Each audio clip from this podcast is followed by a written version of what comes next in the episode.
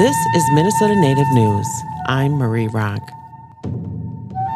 This week on Minnesota Native News, we hear from water protectors continuing their work to stop Line 3, and a Red Lake elder speaks out on the impact of the illegal killing of a bear on the reservation.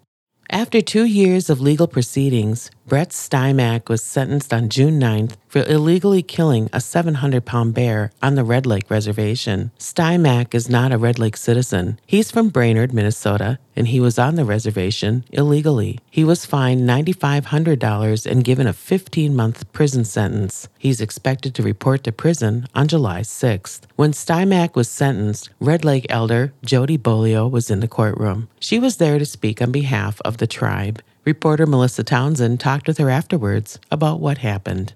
Jody was asked by the Red Lake Nation to give what's called a victim's impact statement.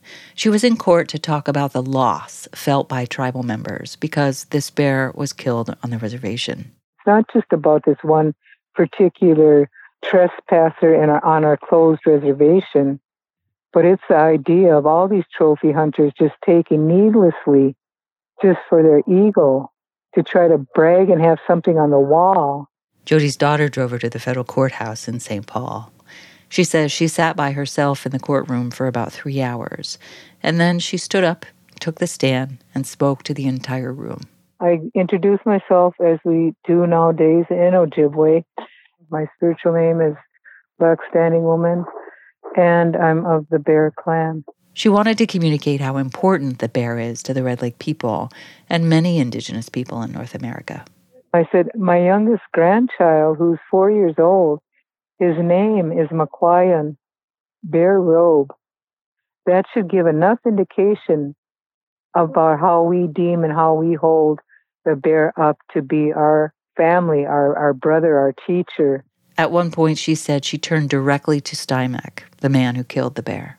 I looked squarely at that guy and I said, just as we have a heart, the bear had a heart and the bear had a life.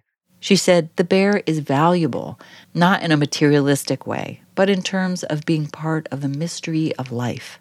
You know, they always want to define the mystery. There's no way you can define the mystery. You you accept and you have respect. You don't have to break it down. You don't have to put it in compartments.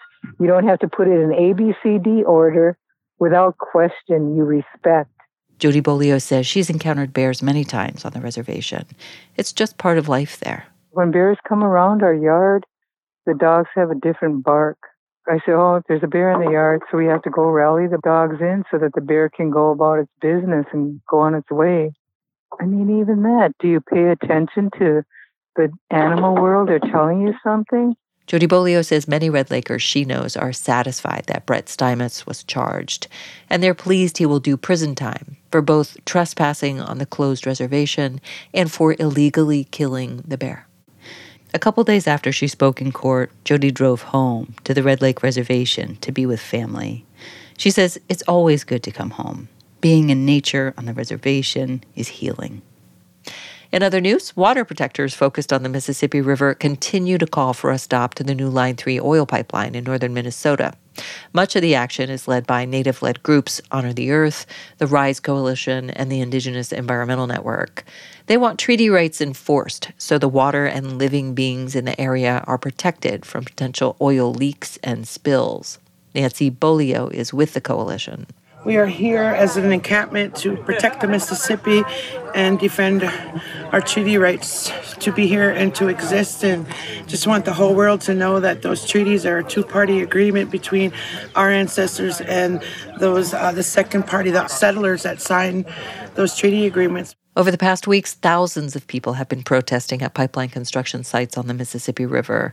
Hundreds of people have been arrested and released. According to a recent Honor the Earth newsletter, actions are planned to continue in Shevlin and Palisade, Minnesota. In both places, the pipeline is planned to tunnel underneath the Mississippi River. For Minnesota Native News, I'm Melissa Townsend. Minnesota Native News is produced by Ampers, diverse radio for Minnesota's communities, made possible by funding from the Minnesota Arts and Cultural Heritage Fund and the citizens of Minnesota. You can like us on Facebook and follow us on Twitter at MN Native News.